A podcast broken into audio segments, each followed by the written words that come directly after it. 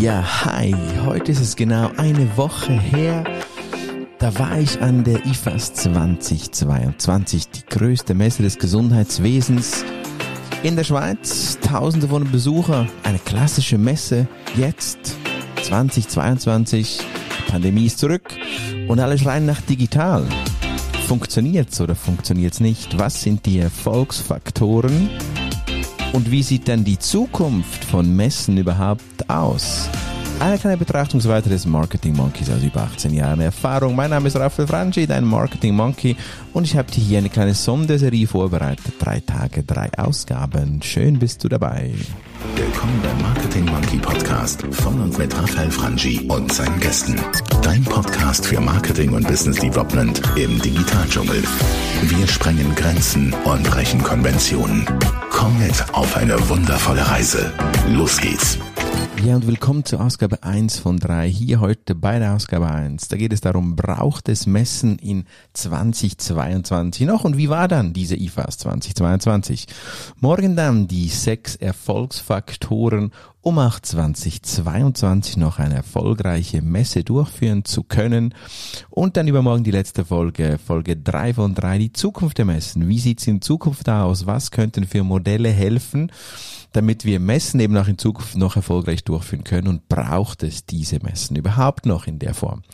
Ja, die IFAS 2022 ist eine Fachmesse, also eine B2B-Messe, die richtet sich an Fachpersonen und Experten aus dem Gesundheitswesen Du findest an dieser Messe, die alle zwei Jahre stattfindet, vom Krankenhausentscheidungsträger über die Chefpflegende, über Administrationsleitende, über Geschäftsleitungsmitglieder unterschiedlichsten Niveaus und Stufen, die diese Messe besuchen. Die Messe ist auf rund sieben Hallen aufgebaut, wobei es eigentlich von Halbhallen die, äh, die Rede sein sollte. In Zürich auf dem Messeareal oder im, im Messegebäude der Messe Zürich in Zürich-Oerlikon und zieht jeweils zwischen 20 bis 16.000 Besucher, was für eine Schweizer Fachmesse gerade für das Gesundheitswesen ganz gut ist.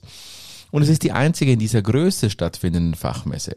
Die war das letzte Mal jetzt 2018, danach pandemiebedingt doch einige Zeit nicht.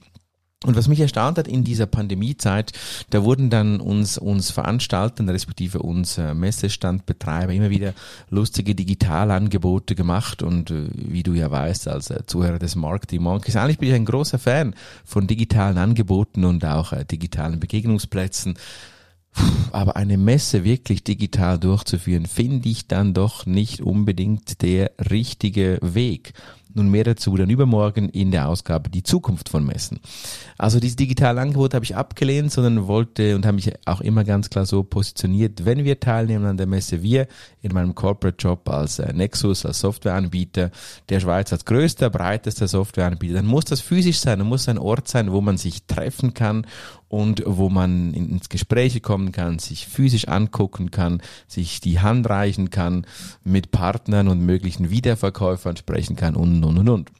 So habe ich digitale, rein digitale Angebote ausgeschlagen, immer auch in Respekt zu, zu der Zielgruppe. Das heißt, das Gesundheitswesen ist nun mal eine Zielgruppe, das sich gerne physisch und live austauscht, historisch bedingt von großen Kongressen und großen Live-Events kommend, ist das immer noch bei dieser Zielgruppe ein Bedarf. Nun die Frage oder der Titel dieser Folge ist, ihr braucht es Messen in 2022 noch und wie war die IFAS? Nun kurz abschließend noch, die IFAS war für mich gut.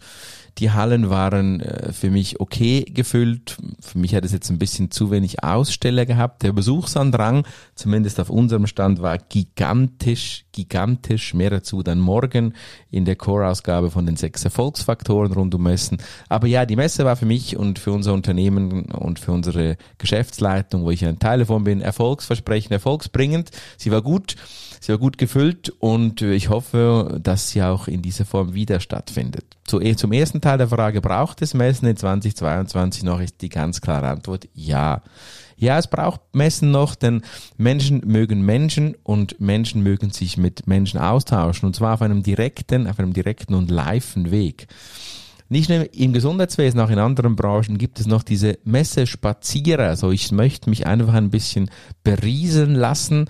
Gleichen Effekt, den wir übrigens auch von Printmagazinen kennen, sich berieseln lassen, einfach so auf sich wirken lassen, durch die Informationen durchspazieren, so. Gibt's noch und für das ist eine Messe optimal geeignet. Ein weiterer positiver Effekt, es gibt keinen besseren Ort, wo ich so persönlich und so authentisch mit Partnern und potenziellen Wiederverkäufern ins Gespräch kommen kann wie an einer Messe. Ich muss sonst Termine vereinbaren, ich muss dudeln, ich muss äh, durch die halbe Welt reisen und kann hingegen an, mit, an Zeitgesprächen, an Abendveranstaltungen direkt an der Messe mich mit Partnern und Wiederverkäufern vernetzen, sie, mich mit ihnen austauschen, ein wunder, wunderbarer Effekt. Auch natürlich Konkurrenten, ja klar, Werksspionage in Anführungs- und Schlusszeichen, aber natürlich gibt es keinen besseren Ort, wie ich mich einfach unkompliziert über die Geschehnisse und Aktualitäten der Mitbewerber interessieren und informieren kann, wie an einer Messe. Also zweimal ein Jahr oder zweimal ein gut Jahr, es braucht Messen und IFAS 2022 war erfolgsversprechend. Wir hatten viele Leads, viele Gespräche, dazu dann aber auch in der zweiten Folge noch mehr. Vielleicht ein kleines Sneak Preview, ein paar Zahlen. Wir hatten über 380 Cafés rausgelassen in unserem Garten der Digitalisierung. Wir hatten über 220 gebuchte Termine und nochmal etwas über 100 Laufkundschaft, Spontantermine, unfassbar an drei Messetagen in Zürich. Das ist ganz schön viel und hat unglaublich Spaß gemacht. Und damit wären wir auch schon am Ende der ersten kleinen Ausgabe. In der zweiten Ausgabe geht es dann um die Erfolgsfaktoren. Da kannst du wirklich was lernen für deine Messe. Dein Marketing Monkey Raphael Frangi freut sich auf dich und wünscht dir bis dahin eine erfolgreiche Zeit.